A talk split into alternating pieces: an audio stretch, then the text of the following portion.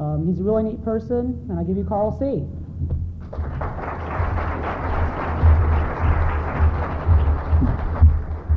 Wow, good morning. My name is Carl C. I'm from Alateen. Wow, lots of friendly faces. Grace didn't really need any help. He just needed to know what to do and stuff and sort of push him in the right direction. And then he did it quite well on his own. Don't let him fool you. Um, I am in Alateen. I'm also in Al-Anon. I spend my time kind of between the two. Um, I'm the child of an alcoholic. I have other alcoholics in my family.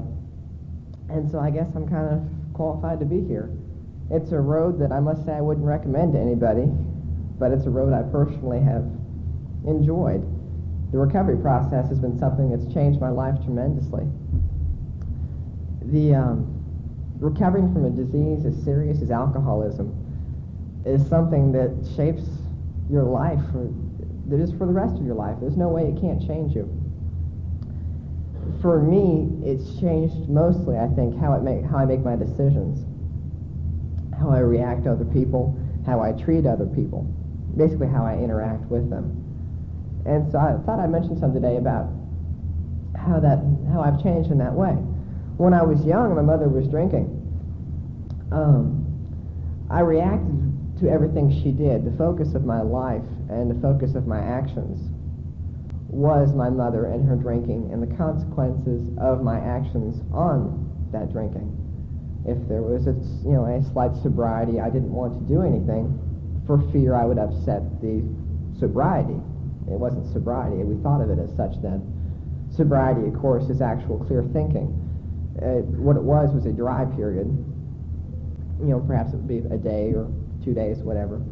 Um, and so all of my life revolved around the alcoholic.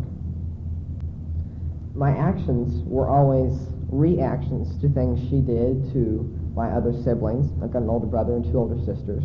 I'm the baby.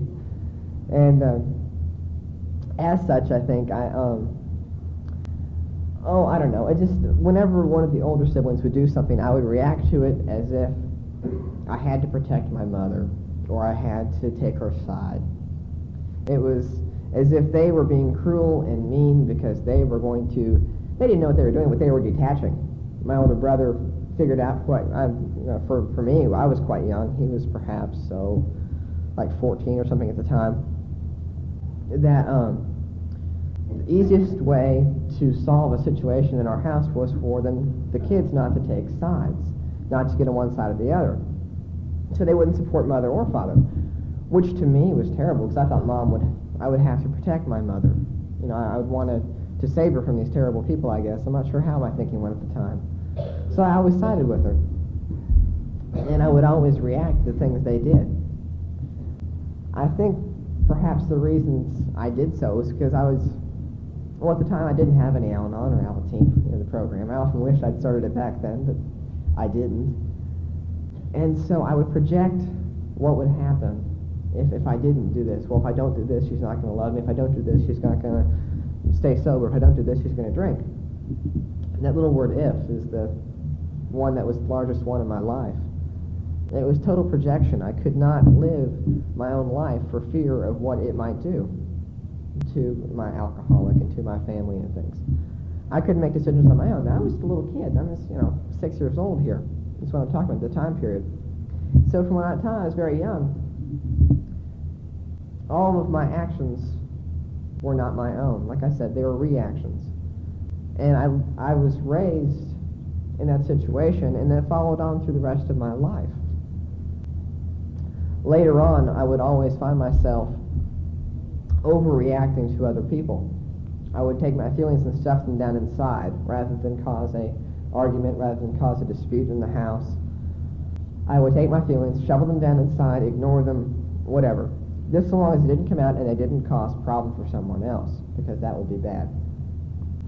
Um, so what I would do is shovel them inside, and later on they would come bursting out. I would overreact to other people there'd be a little thing, just whatever, and I would I would flare out in anger violently. You know, which you know, for a little kid, I was, you know, I guess a little older to throw temper tantrums, but I did it all the time. It was it was the only way I could understand of reacting to things. It was the only I could understand of dealing with them. Was to, um, I would go through two ways. One, I would either ignore it or I would explode on it. I had no consistency and I had no control. My center of balance was way off in the boondocks somewhere. And so I didn't have any self-control over myself. And I didn't, um, well, it wasn't until I found the Al-Anon program I really started making clear, conscious, rational decisions. It was with the first step that I started realizing how powerless I was over the situation and how if I was going to try and control other people's actions and I was going to let other people's actions control me, I was going to be in a big mess. There was no way that I could go through my elementary years and try to, you know, get my older brothers and sisters to do what I wanted them to do and still live my life in a healthy fashion. And that's what I did. I tried and I didn't. I was a pretty mixed up little kid. I really didn't know which way I was going. I had no goals. I, you know, I wanted to drop out of school and everything, and I was, you know, little. I thought, well, if I just just can to that line, I could drop out and move out of the house and do all these things. I wanted to run away, both in, you know, the kid run away from home type sense. I just wanted to run away from everything. Escape was my first choice. If I couldn't escape physically, I would escape mentally into my own head. I, you know, they, got real proud of me because I would read a lot and I was a good kid. I would read because I didn't want to have to deal with things. Put me in a fantasy world. It was real nice. No problems. Um, I must say I was very lucky I didn't have any drugs available to me at the time, because if I did, I would have become an addict very quickly. You better get rested. Um, my behavior traits were, I, I guess you could say, typical of an alcoholic type personality.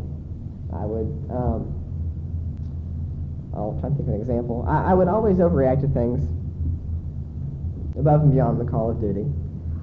And I would have no consistency. I would, uh, generally, if I could justify something, if I could put it in the right for myself, I would do so. If I did something that was questionable, I could always find an excuse for it, and I was real good at stretching the truth, and lying didn't bother me at all. I had no honesty, and a lot of other traits like that. It just, it's not where I wanted to be. I look back at it now and I think, why was I there? Because I wasn't happy with what I was doing. It was not an enjoyable time for me. When I found the Al-Anon program, it was the first three steps that cleared that up for me. It was, uh, they've been summed up to, I've heard, I happen to like it this way. Uh, first step is I can't do it. Second step is somebody else can. And third step is I think he'll, I think I'll let him. Short and simple. That's the way I worked it. I had to let my higher power into my life. I had none that I believed in at that time. I had no, I had lost practically all belief in God. The only God I could picture was one that was going to condemn me. I had no spirituality. I didn't. I went to church only when required by my father. Then it was, it meant nothing to me. When I came into the program, I discovered a higher power. I happen to call him God, but I don't have to. I can call him anything I want to. That higher power for me, he takes on many aspects. I mentioned in my last lead a Louisville, perhaps some of you heard me speaking about him. It, for me, he's both a kind and loving God and a very mischievous God. He's a higher power that teaches me through pulling tricks on me, I guess you could say. He, uh, he has a sense of humor. That's something I must say I'm very grateful for. When I was in the alcoholic situation, laughter was a thing that was such a rare commodity, it was ridiculous. If we laughed, it was simply because we wanted to ease the tension, but it wasn't true laughter. It was just moving your mouth and saying ha ha ha. It wasn't wasn't laughter. It wasn't humor. It wasn't the real thing. I couldn't smile and mean it. I surely couldn't get up in front of a crowd of people like this and sit here and try and talk to you because I would have frozen. It's not something that I could have done back then. The humor was something that my God, my higher power, taught to me. Hey, it's all right.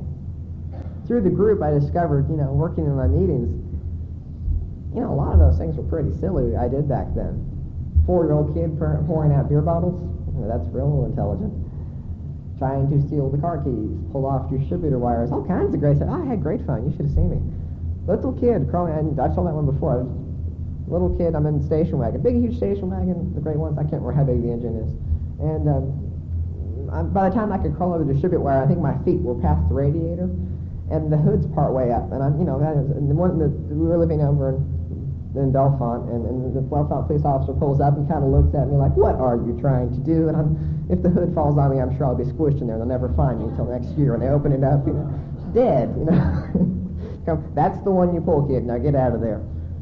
And I look back on it now, and it's funny. I can laugh about it. But the time, it was so blown out of proportion that I couldn't do anything about it except freeze. It says in the preamble to the Al-Anon meetings, um, as we learn to place our problems in its true perspective, we find it loses its power to dominate our thoughts and our lives. Man, did it dominate my thoughts and my life. That's all it dominated. I mean, just it, that's all it did. I could not think of anything else except the alcoholism. To get a break from it was extremely rare, if ever.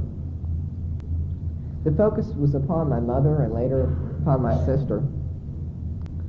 And um, the focus was not on myself. I couldn't work on myself. I couldn't grow. I was caught as a six-year-old, little six-year-old kid in, in a 12-year-old's body, trying to act like a 40-year-old. Good combination, huh? Which means I'd be perfectly mature and, you know, I could run around with my father and we would be, I would be all dressed up in suit and tie and whatever, and I would be real formal and I could be very adult-like, but I wasn't an adult looking like an adult, sounding like an adult, and generally appearing to be an adult does not make one an adult. It's a common misunderstanding. And I think it's a common trait amongst children who have come from an alcoholic home to be able to appear to be very adult-like when on the inside they're crying like a little baby. It's what I was. I was just destroyed inside, but I could put on this real neat, calm, serene outside shell that was hard and fine and polished, and it was, I had no problems. Because if I had any problems, they would cause problems for other people, and I didn't want to do that. That was kind of the way my thinking went. So I didn't tell any people my problems. I kept them within inside. And that shell, it, it would really destroy me because it, it just it wouldn't allow me to grow in it. The shell would hold me in. It's interesting once I got into the program because I had to go back and become a kid again before I could grow up, which was kind of hard for me. It's, it's kind of hard to go back, but something needed to be done. And um, I don't know, my attitudes have changed a lot with it. As I, as I grew up a bit in the program, I quit overreacting to an extent. Started putting some things in their perspective. Realizing that I didn't have to do everything on myself by myself. I could let my higher power, and in my opinion I should let my higher power, take over those things and not worry about them, not try to take them back. Let go and let God and keep your hands off of them so there. Don't give them to them and take them back. That's what I had to learn. They used to try and tell me, you know, Carl, take the cotton out of your ears and put it in your mouth and listen to what we're trying to tell you. Because I would sit there and I'd say, okay, God, you take care of it. And then I would snatch them back because I said, I can do it. It was constantly a day-by-day thing, taking the first step. I wanted to be in control. I wanted to manage, because I mean, I can manage my mother's life. Surely I can manage my own. Manage my mother's life, great eight-year-old kid managing mother's life. Mm-hmm. Sure. Um, so anyways, I tried to manage things that I shouldn't have. I tried to continue to manage it when I should have let God, my higher power, take it over. I'd give it up and take it back, give it up and take it back. When I finally started to detach, it's a couple interesting stories to go along with that One was the the first night that, um, well, after we'd been in the program, the first night my mother started drinking. After we'd been in the program, I guess you could say the first real test we got of our Al-Anon programs. Um, I say the Al-Anon program. I, st- I went into the Al-Anon program first. We didn't have an Al-Anon meeting. So I, I started an Al-Anon meeting. I went there for about two years. And then we founded an Alateen meeting. I've skipped back and forth between Alateen and Al-Anon ever since. Um, anyway, so it was the first test, I guess you could say, of Alan Al-Anon on a dramatic scale. It was the first time mother had had a slip since we we went, went through a treatment center, family pro, you know family treatment program type thing. We were all cured, maybe I don't know. At any rate, it was our first test for the program, and the feelings we had, we were torn between staying home to keep my mother safe, because at the time she was, well, she, I don't know if suicidal is the right term, but she was often thinking along those terms in those days. She was something we always wanted to protect. And the choice became between staying home and going to our meeting. And so we had a family meeting about it, and our final decision was that we had to take the focus off of her and put it on ourselves. And so we did. We left her a note that said, Mom, we love you. We're putting you in God's hands. I almost want to put after it, we're doing it for real this time. And good luck. And we left. We were gone for about three hours, and by the grace of God, when we came back, she was fine. We were all much happier. We had gone on. We had to. It was detachment. And I must say, it's probably the hardest thing I've ever done in my entire life.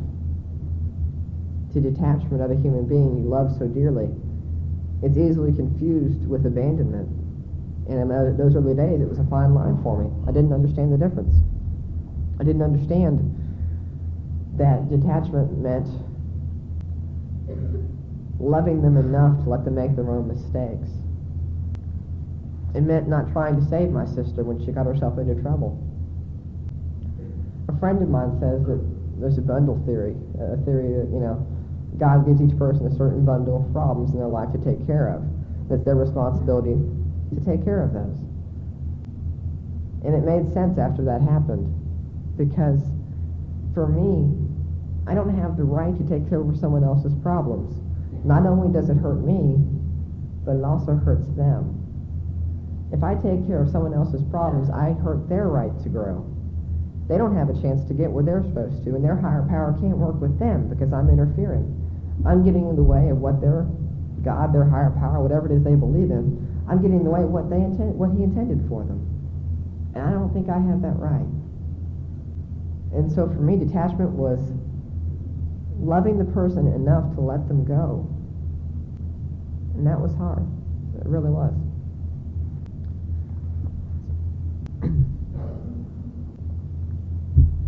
Excuse me. After detachment, I think the thing that didn't come easy. It didn't come like, there it is, you know, just all of a sudden, poof. It was the thing that came by weeks and months and years. It's something that's still coming to me gradually. I don't have detachment down by any means. I never will. I don't think I can say that of any parts of the Al-Anon, Alateen, AA programs. There's nothing I can say about it that, okay, I can do that now. And it's, it's all nice and perfect, and that's one of the things I can do. It's, it's something that it requires from me a constant growing process. To me, it's not, a, it's not a place, or it's not a, how do I say, it's not a finish line, it, it's a process. It's what it has to be for me. At any rate, um, so with detachment, I think I got a little bit of serenity. And serenity was one of the things I needed to make my decisions. Serenity prayer was very helpful to me once I started listening to what the words were. It's real neat when you say something for eight, nine, ten months, and you suddenly say, hey, I wonder what that really means. You ever do that? You go to your, your meetings and you say the 12 steps and you say the words you can say them by heart, but you don't know what they mean. You give the, give the program lip service, but I didn't really give it my all. I didn't give it any effort. I was getting out exactly what I was putting in, which means I wasn't getting anywhere. I was going to meetings, but going to meetings does not mean that you're going anywhere. Um, so the serenity prayer, God grant me the serenity Give me that calmness. Give me the peace of mind to actually make a decision. And when I asked for it, it was there. It's um from that prayer came a an interesting attitude that I have, and it's been a long time in forming. My friends see it now. They're not in the Alateen program. They're not in the Al-Anon program. They're not related with in any way. But they often comment on it because they see it as a large part of my life. As a matter of fact, my girlfriend was the one that finally pinned it down. It was um, many things that happened, and each time somebody said something about, you know, well, what about this, what about this, and they were all in a touch, you know, all up in an uproar, and I said, hey, it's not a big deal. Something big would happen later on, weeks months, and I'd say, it's not a big deal. And the term, the phrase kept coming up, and someone finally asked me, Carl, is anything a big deal to you? And I said, no, nothing is a big deal. With God's help, I can handle anything that's going to come my way. There are things that are important. There are things that are, that are more significant than others. But it's not a big deal. It's nothing I have to get hysterical over. I, with God's help, I can handle whatever comes my way. That's nice. It's a reassurance. It's a feeling that God's not going to throw anything my way that he doesn't mean for me to have so I can handle it. With his help, I'll take my part, I'll work on myself, get rid of my character defects that relate to that particular problem, and I'll let him take care of the rest, and we'll do great. That's the way it's gone. Five years now, I haven't run into a problem yet. It's, nothing's a big deal. You don't have the way my father puts it is attitude is everything. If you don't want to make it a problem, it's not. You can handle anything. I can handle anything in whatever manner I choose to. I can take any problem and blow it out of proportion as much as I want to, or I can handle it as it truly is. It just depends on how I want to handle it. That's the way I choose to do it now. I choose to reduce it to its smallest true form. Just break it down. What's you know, what's really going on here? What's the problem? What's the worst that can happen? What am I going to do? What's God going to do? And turn it over and don't worry about it. You know, it's easy does it, but do it. That's a friend of mine, Tim, used to always. I think he's got a belt buckle that says that. He's hiding back there somewhere. Anyways, um, you, you have to do your part. I had to learn that just saying, okay, God, now you do that, and the problem's going to be solved. I don't have to do anything about it. Wasn't going to make my problems go away and vanish and everything was going to be, you know, easy. I, I never said that it was going to be an easy solution. And many times they're very, very difficult for me. Detachment, like I said, was a, was a major one. That was the solution. And the solution was hard work and sweat. Still is. It doesn't mean, okay, there it is. Poof, it's, it's done. No magic wands, no miracle solutions. Just an answer. For me, it's, it's a course I happen to like. It's laid out for me and I don't have to worry about the confusion I used to have of indecision. My sister likes to say that you never trip over mountains. It's a similar type thing. I feel that it's very seldom in my life that the large problems are what would trip me up. I see a mountain, I can look at it and say, okay, that's how big it is. And I start climbing, I work and I work, and eventually I'll reach the top and I'll go on. But the little, the little molehills, the little stuff, it's the little stuff that gets me. Because I think I can handle this without my higher power. I can handle this without using my program. I don't make a conscious decision that way, but that's the way my mind works. It seems like I, I used to reserve, and to some extent I still do, reserve my program for the major problems, alcoholism, you know, um, deaths, divorces, you know, the major things. It, it works for me all the way down, my, all the way down the line. Every aspect of my life this program works in. There, there's nothing it can't help me with. And so, if I let the little stuff trip me up, I'm just going to be that much worse off than the big things. I figure if God can handle, you know, taking over my big problems, why can't he handle the little ones? Why not give it to him? It's been said before, and I, I like it also, that there's, there's only one thing that I have that I can give my higher power as a gift that he didn't first give me. And that's my character defects. And many of us have a major character defects. I have mine, which I have given over to my higher power. I was reluctant to give him my little ones, my little quirks, the little things that make things easier for me. you know. And it's for me, it was those things that are hard to let go of and let God take. But they are character defects, and I still have to let go of them. It's using it through all parts of my inventory, not just the first couple things you think of on the list. It's using my higher power to get rid of all of those things which I don't like about my inventory, right down the line. Every one of them. I used to always, and I still do, I guess, um, get on my pity pot a lot. Uh, coming from the program, I would think, oh, my mother's an alcoholic. You know, that was a great excuse. That was fantastic. If I wanted to get out of homework, if I wanted to get out of an assignment, if I wanted to get out of anything, teacher goes up there and she'd ask me why I didn't do it. I wouldn't answer her. And she'd ask me why, and I said, I don't want to tell you. And so she, well, she, like she realized, oh, there's a problem here. She called me out in the hall, and I confided in her, I'm an alcoholic. My mother's an alcoholic. You know, and she, oh, I'm sorry. Don't worry about it. Okay, whatever. You know, it's it's really great. You know, it's it is the absolute best excuse you can ever use. It really is. You can get away with murder, you know. It's no problem. And I did. I did. It was terrible. And that's what I did. I would use those things as an excuse, as a justification for my own shortcomings and my own character defects. And um, so at least for getting off my pity pot, I have a way now. And it's that I've seen enough people in the Al-Anon and the AA programs and the Alateen programs that I know there's at least somebody out there that's worse off than I am. There always is. I've seen so many people who no, I think.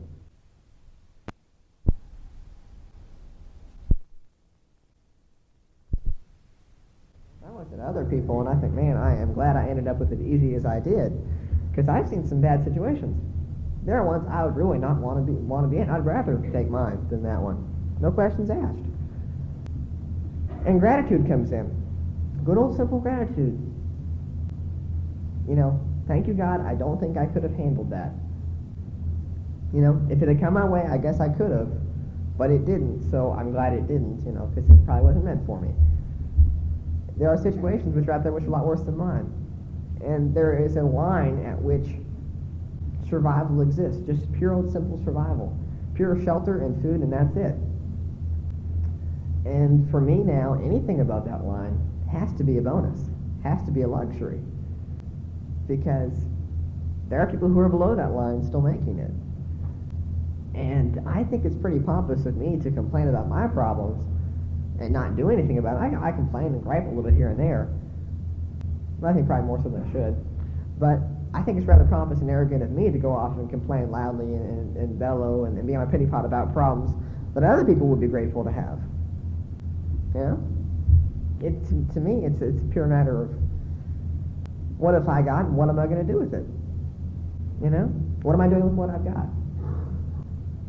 I have to do the best for me with what I have, and I can't sit there and well, I wish I had this and I wish I had that, because I don't. So don't worry about it.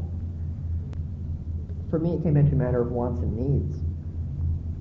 There are things that I wanted, and there are things that I needed once I started drawing my lines and started saying first things first, you know, think about it, put my priorities straight, and started laying down the line, okay, well, I have to do my homework, but I don't have to go to the movie. Well, I guess I get to do my homework then. Oh, goody. Which wasn't necessarily very fun, but at least I got an A most of my classes. You know, which is enjoyable to me now. I look back at my grade point average and I'm happy with it.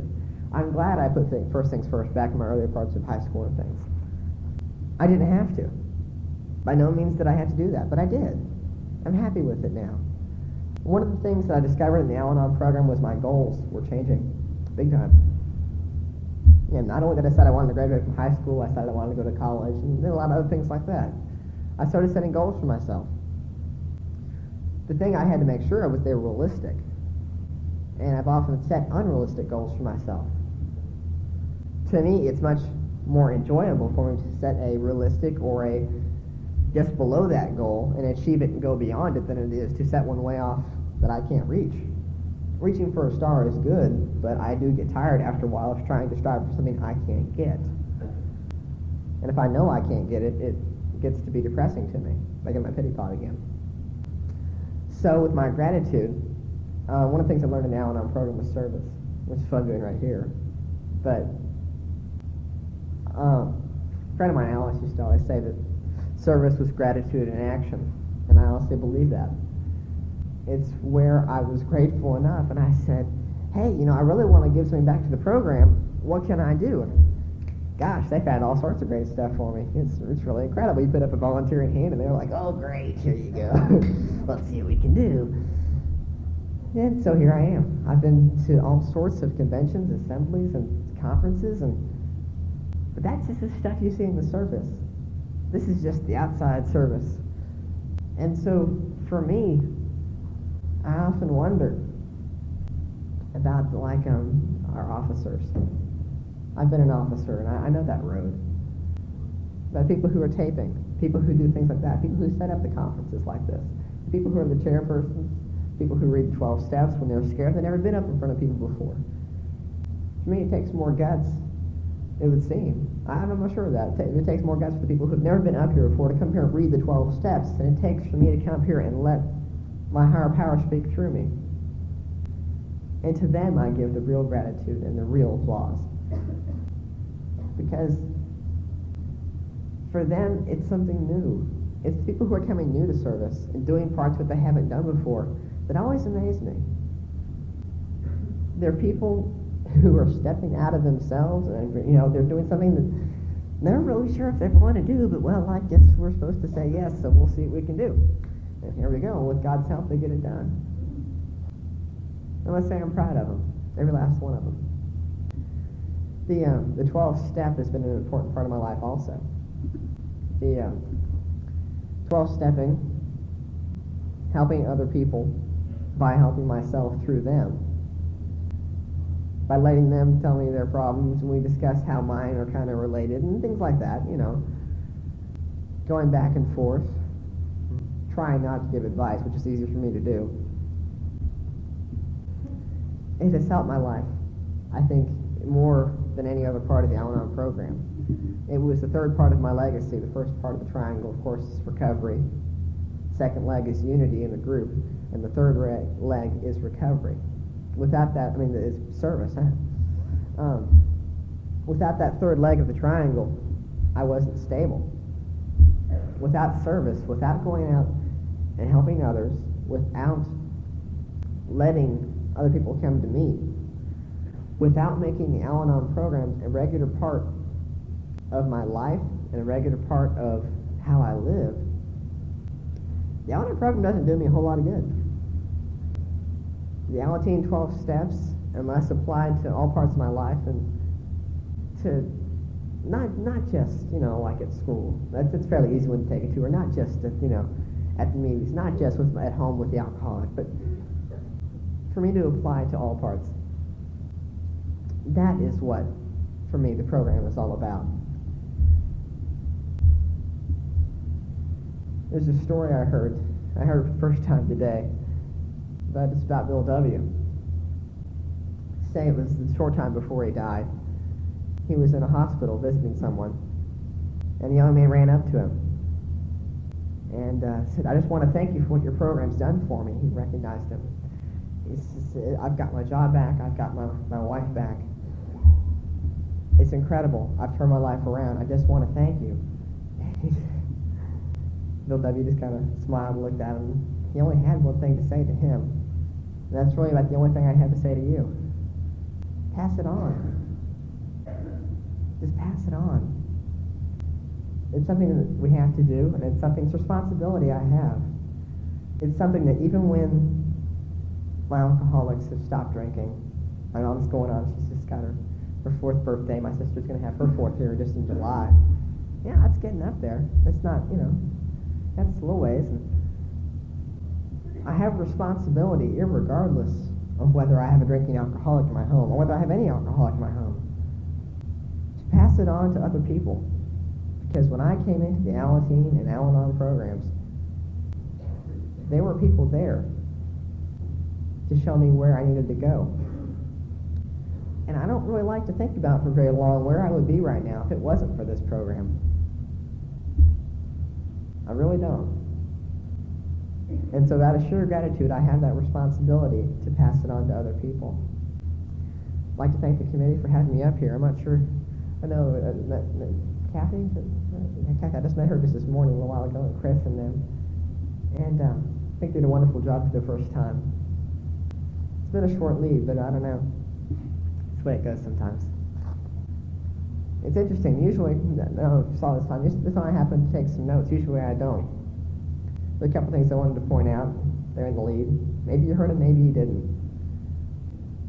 Each person has a certain story and a certain a certain message they have to give to other people. I've never been to a meeting where I never heard anything. I never didn't hear something I could take back with me. All I can say is I hope I gave you something. Thanks again. Have a nice day.